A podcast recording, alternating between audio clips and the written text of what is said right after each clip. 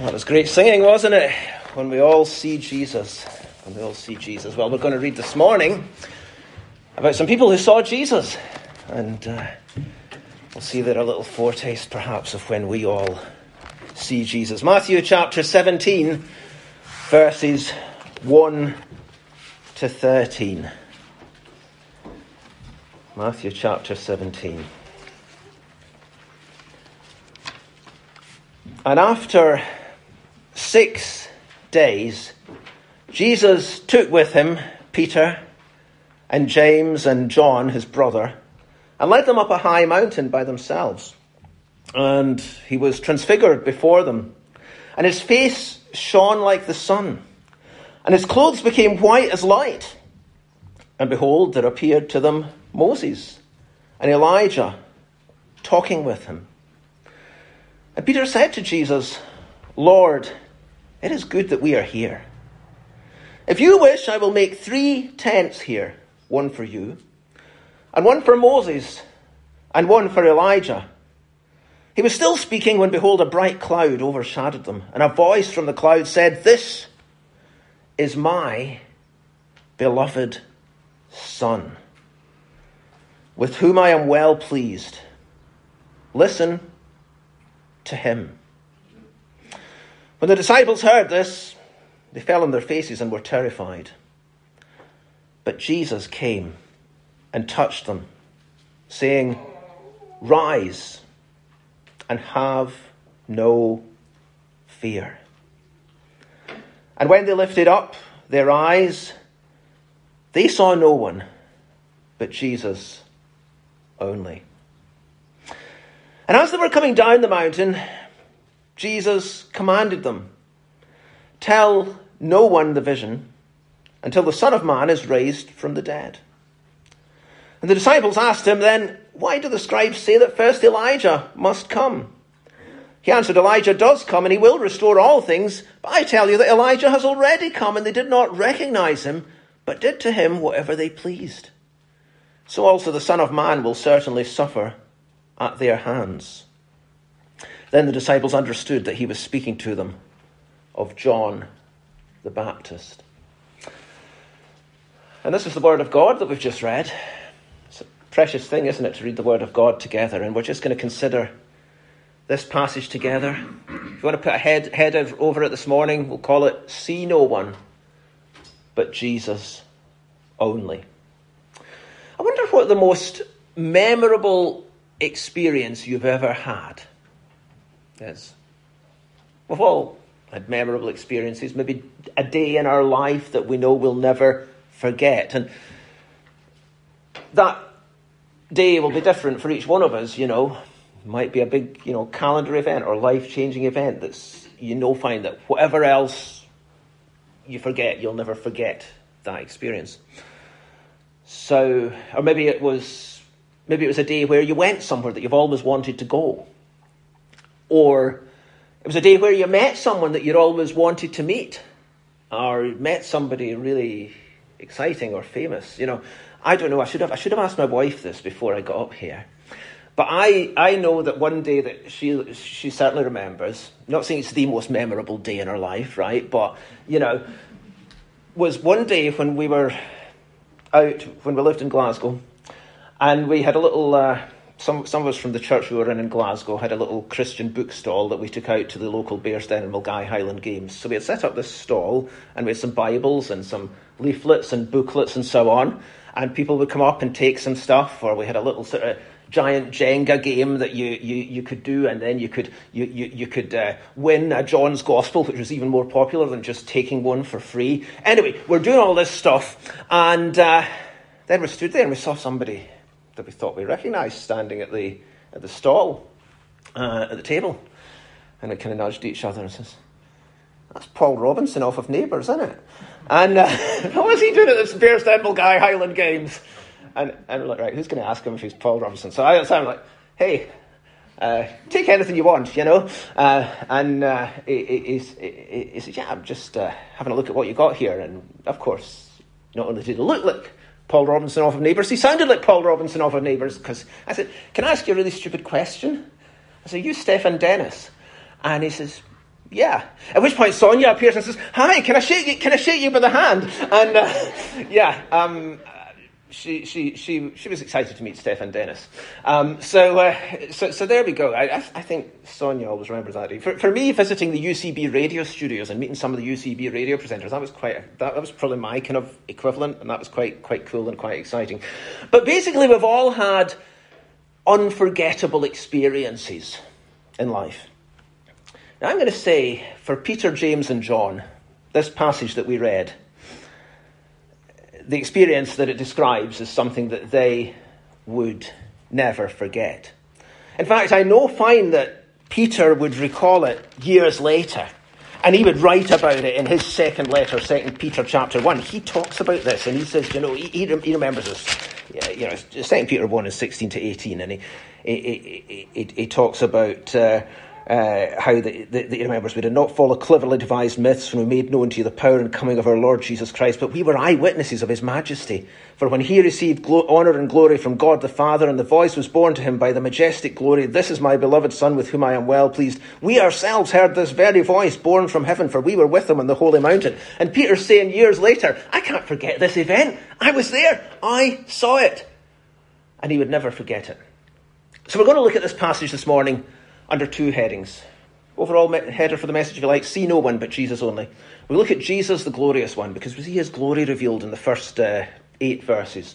And then we're going to look at Jesus, the suffering one, because we see actually that as they're coming down the mountain, and, you know, Peter, James and John, they must have been just full of this experience.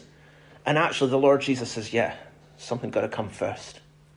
Before the glory, there's suffering. He talks about his death and his resurrection. So we're going to look at Jesus, the glorious one, verses one to eight. Jesus, the suffering one, verses nine to thirteen. So we read it, didn't we? You know, the Lord Jesus takes Peter and James and John, three disciples, and there were a few occasions where they were specifically selected out to, you know, out of, out of the twelve to come and be privy to uh, to some things. And this was one of those occasions, and uh, they go up this high mountain.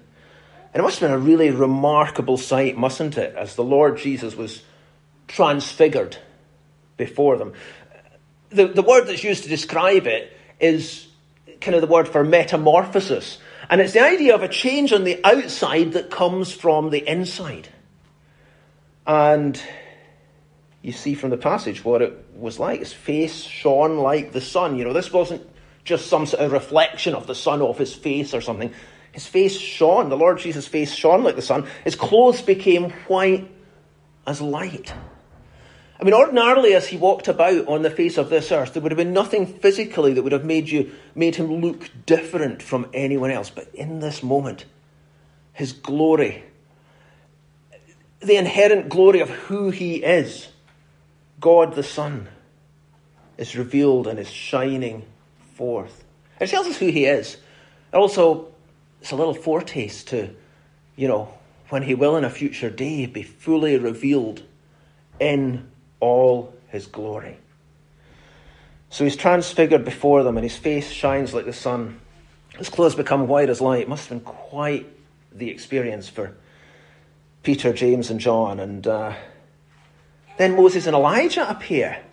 Now, Moses and Elijah, of course, had lived many, many years before, and here they are.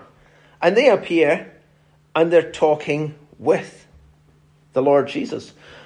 And you might think, well, wh- why Moses? Why of all the characters? I mean, you could read through the Old Testament, you can read about Moses, you can read a lot about Moses, you can read about Elijah, but there's lots of other characters, and, you know, why Moses, why Elijah? Well, one of the things, when we look at Moses, one of the things that we think of is the law, God's law, which was which was given to Moses and passed on to the people. And then we look at Elijah, and of course, Elijah was representative of the prophets. And here in the Lord Jesus, we have the one who perfectly fulfilled both the law, as represented by Moses, and the prophets, as represented by Elijah. You know, the Lord Jesus, the only one who, the, the only perfect man who ever lived. The only one who perfectly fulfilled God's law. Do you know, as we look at God's law in the Old Testament, it tells us one thing pretty much. It tells us that we fall short and we can never deserve a place in heaven in our own right. It tells us that we need a Saviour. But the Lord Jesus perfectly fulfilled God's law. And then we look at Elijah, the representative of the prophets.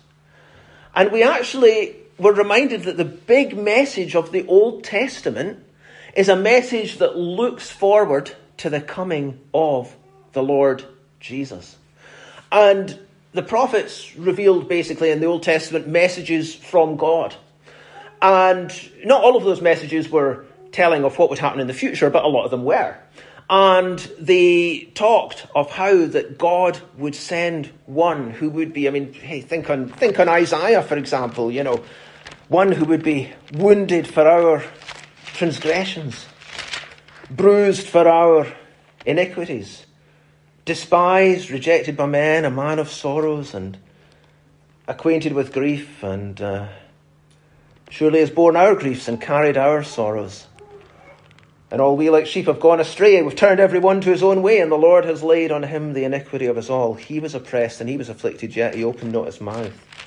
Like a lamb that is led to the slaughter, and like a sheep that before its shearers is silent, so he opened not his mouth. And it's not just Isaiah, although there's a lot in Isaiah that looks forward to the coming of the Lord Jesus. But time after time after time, as we look at the Old Testament prophecies, looking forward to God sending the one who would be the Saviour, the Messiah. And we see them fulfilled in the Lord Jesus. Not just one or two prophecies, not just something that you could say, oh, well, maybe that's just a coincidence that he happened to do those things that were written about that, that, that, that the, the, the Messiah would do. But time after time after time, right from, right from his birth, right from where he would be born, right from his life, right through to his death, time after time after time, the Lord Jesus fulfilled what was prophesied of him in the Old Testament scriptures. So here, as we see the Lord Jesus talking with Moses and Elijah, we see in the Lord Jesus the one who perfectly fulfilled God's law, absolute perfection, and the one who perfectly fulfilled what was prophesied that he would do, because he is the one whom God promised he would send. Now, I'm not surprised that Peter didn't quite know what to say in this situation. You know, Peter was always the one who, he liked to jump in there and, you know, say something. And uh, hey, I don't blame him for not quite knowing what to say in this situation. He's facing the Lord Jesus, seeing his face shining like the sun, his clothes white as light. Moses and Elijah there is talking. And Peter, I don't know, maybe he just wants this moment to, maybe he just wants to say something. Maybe he just wants this moment to last. And he says, do you know what? How's about, if you wish, I'll make three tents here. One for you, one for Moses, one for Elijah. Don't quite know what to say. But while the words are still coming out of his mouth, something that adds to the wonder of this whole scene takes place. Because God comes in all his glory, a bright cloud overshadows them, and a voice from the cloud says, "This is my beloved Son, with whom I am well pleased. Listen to him."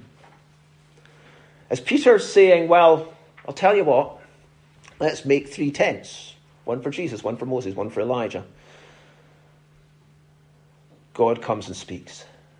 God the Father comes and envelops the situation in all his glory, and that must have been an awesome, awesome sight. Bright cloud, we probably can't quite imagine. Maybe we, you know, we don't quite get how awesome that must have been as God comes in all his glory and personally speaks, a voice from the cloud, saying, "This is my beloved Son, with whom I am well pleased. Listen to him." We've heard those words before, haven't we? I don't know if you remember, back in Matthew chapter three, when the Lord Jesus was baptised and he comes out of the water. And guess what happens? The heavens are opened, the Spirit of God descends like a dove and comes to rest in him, and a voice from heaven says, "This is my beloved Son, with whom I am well pleased." And God speaks then, and he speaks again here. What does he say? "This is my beloved Son." We thought about this before. We thought about this when we thought about the baptism of the Lord Jesus. We thought that he's saying this, God's saying, this is my beloved son. You know, here he is. This is him. He's actually walking among them, walking among the people. Here's the one who was from the beginning. In the beginning was the Word. The Word was God. And here he is. And he's become flesh. And he's walking amongst, you know, Peter, James and John are there. And they're accompanying with him. And this is God's beloved Son. That's who the Lord Jesus is. This is my beloved Son. Do you know, he's, he's not he's not a fabrication. He's not a theory. People come up with all sorts of theories in this world. And God's saying, this is my beloved Son. He's not, he's not been put up there to be debated. He's real, and God's saying, this is eternally. He truly exists. This is my beloved Son. And he's saying, this is my beloved Son. You know, you almost imagine, you, you can see the sort of personal nature of that there, can't you? It's not just abstract theoretical terms. God's saying, this is my Son. I'm speaking about my own Son. You know, sometimes we're careful how we talk about someone if we realise that there's somebody who's close to them or related to them that's listening, that's in the room. And God's saying, this, this is my Son. And, you know, when people would, at other points in the in, in, in the gospel account, mock the Lord Jesus. You know, it's like God's saying, this is my Son. You know, if people use the name of the Lord Jesus as a an exclamation of surprise, take his name in vain. It's as if God's saying, this is my Son. You know, think of the crucifixion scene. People are venting their hatred against the Lord Jesus. And God's saying, this is my Son. And if people are thinking, well, do you know what? I can get li- I can get through life without him. I don't need Jesus. God's saying, this is my Son. And hey, you know what? When you realise that you need to be reconciled to God, when you realise that you need God's forgiveness and you need God's salvation, he's saying here, this is my Son. He's given his Son for us. He's given his Son to be the Saviour, to be our Saviour. And then he's saying, this is my beloved Son. Isn't it amazing? You know, God didn't send some distant representative as an ambassador or an envoy. When God stepped into this world, he gave the dearest he had. He gave his beloved Son. You know, the one whom he loves. The Lord Jesus is the only one who could do what the Lord Jesus, what, what, what he came to do, who could die for us. God gave the dearest that he could. You know, the one who is actually the revelation of who God is. You know, at the start of Hebrews, we read this.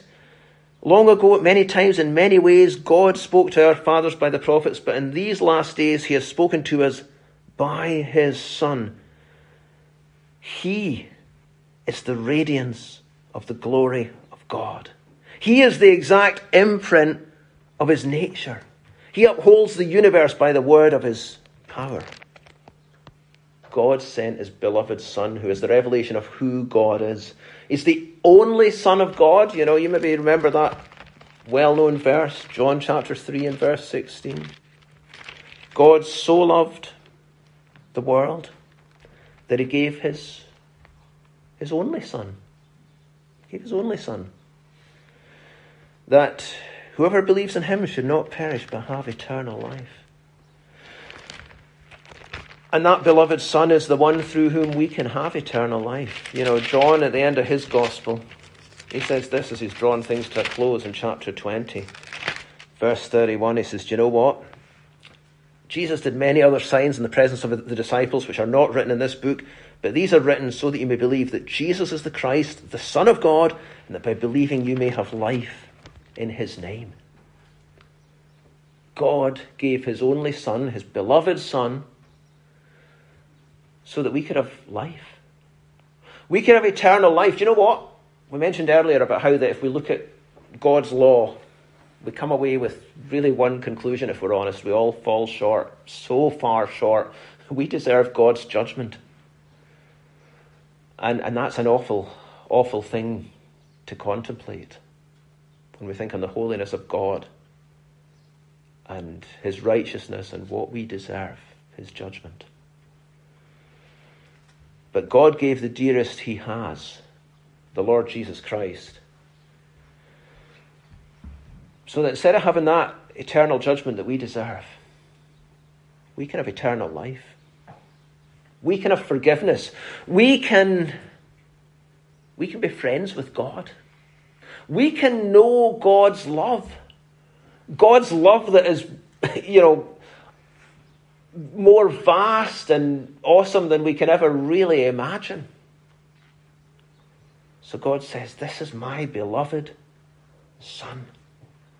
This is my beloved Son with whom I am well pleased. Literally, in whom I've found my delight. In whom I've found delight. And there's another, I mentioned earlier that the Lord Jesus had fulfilled every prophecy that was spoken of him that was due to be fulfilled at that time. Here's one of them, Isaiah forty-two and verse one. It says this, "Behold, my servant whom I uphold, my chosen, in whom my soul delights." And God looked at the work of the Lord Jesus. And whether it was as he spoke at the point of his baptism and looked back over those years that we read very little of, as he was growing up. And God says, in whom I have found my delight, with whom I am well pleased. Or whether it's now, at this point in his public ministry, or whatever point God looks at, whatever aspect God looks at, here's the verdict. This is my beloved Son, with whom I am well pleased, the Lord Jesus. He always brought delight to the Father. No sin in him. He did no wrong. He positively brought delight to the Father. You know, there's a a chap called Mike Reeves who, I've got some books on my shelf that I must read sometime, but uh, here's one of the things he's said. If the Father can be infinitely and eternally satisfied in Christ, then he must be overwhelmingly all-sufficient for us. You know, more and more, more and more I'm realising we got to keep our eyes on the Lord Jesus. We look around, we'll get discouraged. We'll get worried, we'll get stressed. We might get confused, we might wonder what to believe. We might get, you know, we get hurt. We look at other people and, you know, every one of us, I'm sure, has a, had experiences of other people, maybe even other Christians, hurting us. It shouldn't be that way, but we turn our eyes and we look at the Lord Jesus and we'll never be disappointed. We can be eternally satisfied in him. So God says, this is my beloved Son with whom I am well pleased. Listen to him. He can't be put on a par with any other. Do you know what? Even Peter's idea of three tents, one for Moses, one for Elijah, one for the Lord Jesus. No, that's kind of putting them on, putting, you know, putting others on a par with him. That cannot be, because the Lord Jesus alone is God's beloved Son. Alone is the one who can save. He's the only Saviour. And he says, God says, this is my beloved Son with whom I am well pleased. Listen to him. I'm not surprised the disciples, when they hear it, they fall on their faces and are terrified. They're in the presence of the living God. And that must have been an awesome, awesome thing. And they fall on their faces and they're terrified. I love what comes next. Verse seven. Jesus came and he touched them and he said, "Rise and have no fear." He doesn't leave them in their terror. He doesn't leave them in their fear. He comes and he touches and he says, rise and have no fear. You know, that's the difference that the Lord Jesus makes in our life. He takes us from a position of fear, of terror, of knowing that we're not ready to face God. Because, you know, we're sinners. How can we? And he takes us. And he saves everyone who puts their trust in him. And he comes and he touches them and says, rise and have no fear. I remember vividly seeing a demonstration of the difference that Jesus makes. I hope I don't cause any. I, don't, I hope I don't cause anyone any upset or difficulty by telling this story. It's a story about when I was working on a ward in a hospital over New Year, a good number of years ago. Lots of very ill patients, and I remember some, you know, some some big tough men, and they were terrified to go to sleep in case they didn't wake up. I remember in another room there was a, a lady. She was very, very ill. Actually paralysed because of her condition. And I'm telling this story with her family's permission, by the way. And, uh, you know, I, she was always so at peace, so peaceful. And I, I, I thought, I said, I said to the nurse, I said, I, next time the family's up, get them. I want to speak to them. I want to speak to them. So I, I want to check they understand what's going on. And so I met with the family and I chatted with them. And they said, oh yeah, we know what's going on. They said, you know what? She's not afraid to die. They said, years ago, she went to a, a Christian mission. There's a chap called Luis Palau who was speaking. I remember it, and I don't know, it was before my time in Glasgow, but I remember meeting other folks as well who had been there. And she heard about Jesus. Hey, the relatives didn't know I was a Christian at this point. I'd never met them before. She heard about Jesus. And she became a Christian. And she put her trust in Jesus. After that, her sons had become Christians as they had heard the message and seen the change in her life. And they said, you know what? She knows where she's going. She's not afraid. Wow. That was the difference, wasn't it? That was the difference. That knowing, that that's that's where it really, you know, the reality hits in, isn't it? She truly was hearing that word of Jesus, rise and have no fear. And when she faced what ultimately came, she faced it with peace. And it was it was a powerful, powerful testimony of that. So Jesus comes and touches them and says, rise and have no fear. And the disciples, Peter, James and John, lifted up their eyes and they saw no one but Jesus only. They didn't see Moses. Hey, the law's been fulfilled. They didn't see Elijah. The Lord Jesus has fulfilled all the prophecies that are spoken of him. They see no one else but Jesus only. You know, that's what we need to get to, isn't it? Sometimes we let so many things get in the way. And we get distracted by other things. Or we get discouraged by the behaviour of other people. And as I said before, sometimes these people might be Christians. And we might carry the hurt of things we've gone through. And we've got to turn our eyes and turn our eyes to Jesus and see no one but Jesus only, because he's the only one who can save. So they come down the mountain. And they must have been full of that experience, mustn't they? I mean, you know, that was going to be an experience to talk about. But not quite yet, actually. Because as they're coming down the mountain, as we go from Jesus, the glorious one, to the second part, verses nine to thirteen, Jesus, the suffering one, Jesus says, tell no one the vision. until the Son of Man is raised from the dead. And they're given a powerful reminder of a truth that the Lord Jesus has introduced to them in the previous chapter, that before the glory comes the cross. And the Lord Jesus says, do you know what? I'm going to suffer. Suffer at the hands of people. He talks about how John the Baptist had been had suffered at the hands of people. They'd had him beheaded. And he says, you know what, I'm going to suffer. And he knew that he was going to go to that cross and he was going to die. And uh, he says, I'm going to suffer. And I'm going to rise from the dead. And before we get to the glory, we've got to get to the cross.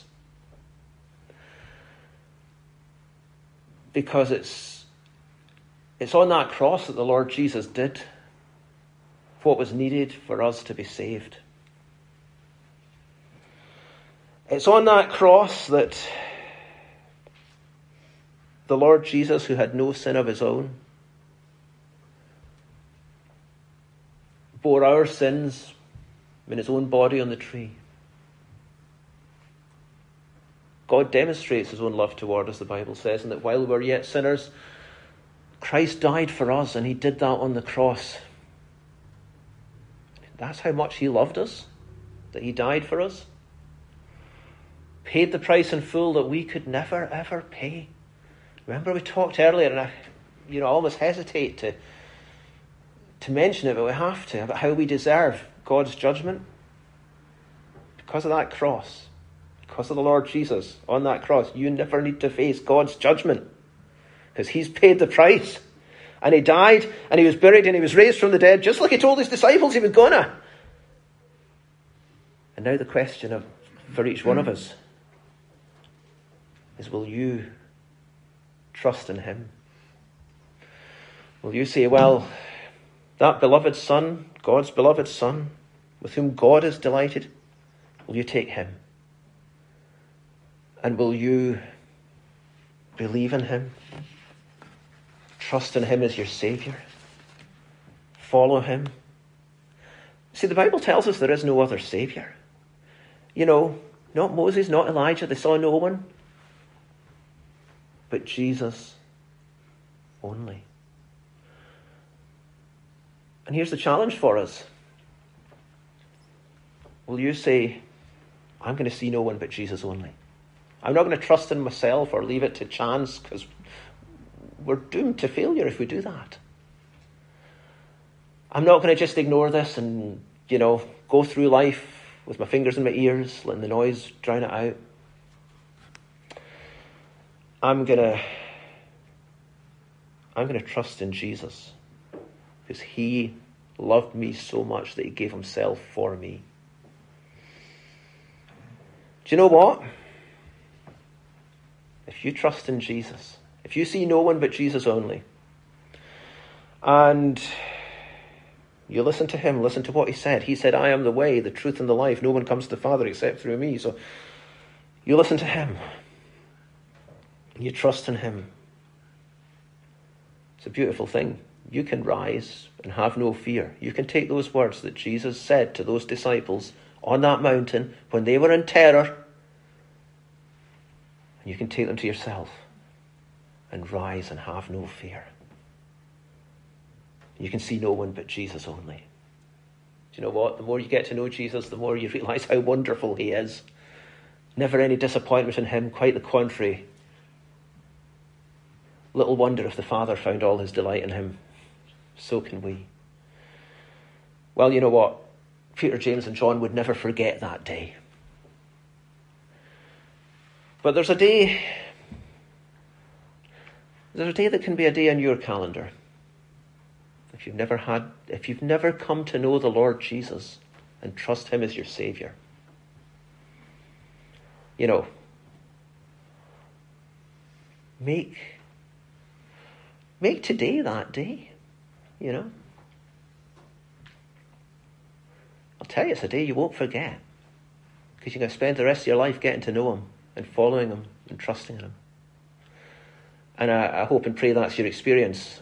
Look, we've we've, we've covered a lot of fairly, pretty deep stuff this morning, and I'm just going to loiter at the door at the end. And if anyone wants to chat more about this, just say, hey, can we chat? You know? And we'll do that. Let's pray.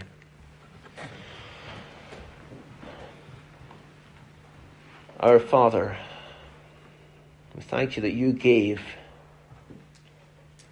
you gave your beloved Son, in whom is all your delight, and you gave him for us.